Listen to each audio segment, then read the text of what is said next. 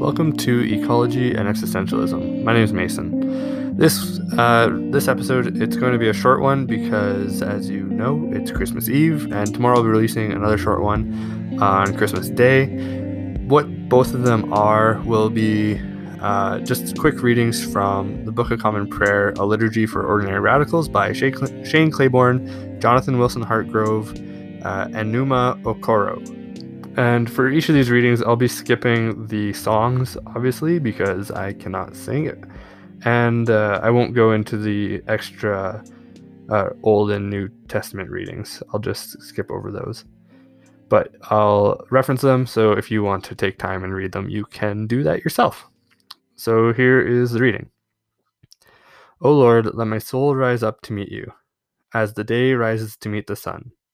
Glory to the Father, and to the Son, and to the Holy Spirit, as it was in the beginning, is now, and will be forever. Amen. Come, let us bow down and bend the knee. Let us kneel before the Lord our Maker. O light that shines in our darkness, come and free us from our sin. Psalm 118, 19 24. Open for me the gates of righteousness. I will enter them. I will offer thanks to the Lord. This is the gate of the Lord. He who is righteous may enter. I will give you thanks, for you answered me and have become my salvation. The same stone which the builder rejected has become the chief cornerstone. This is the Lord's doing, and it is marvelous in our eyes. On this day the Lord has acted. We will rejoice and be glad in it. O light that shines in our darkness, come and free us from our sin. Isaiah 59, 15b to 21, and Philippians 2, 5 to 11 are the scripture readings. O light that shines in our darkness, come and free us from our sin.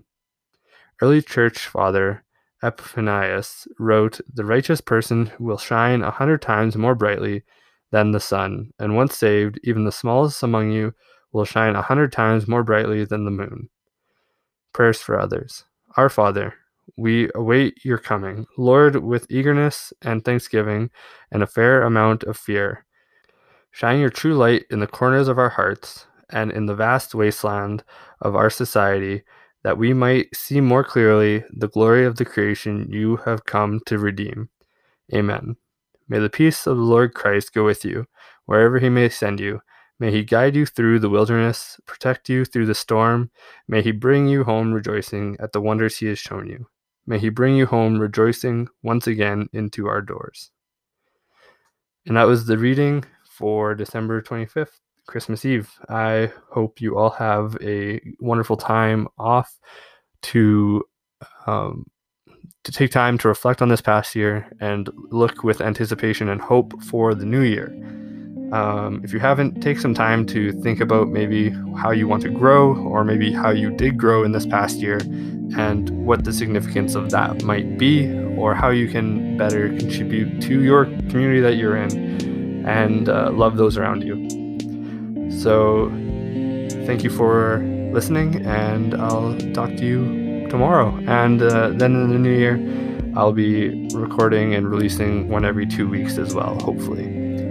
So, have a great Christmas Eve. Peace.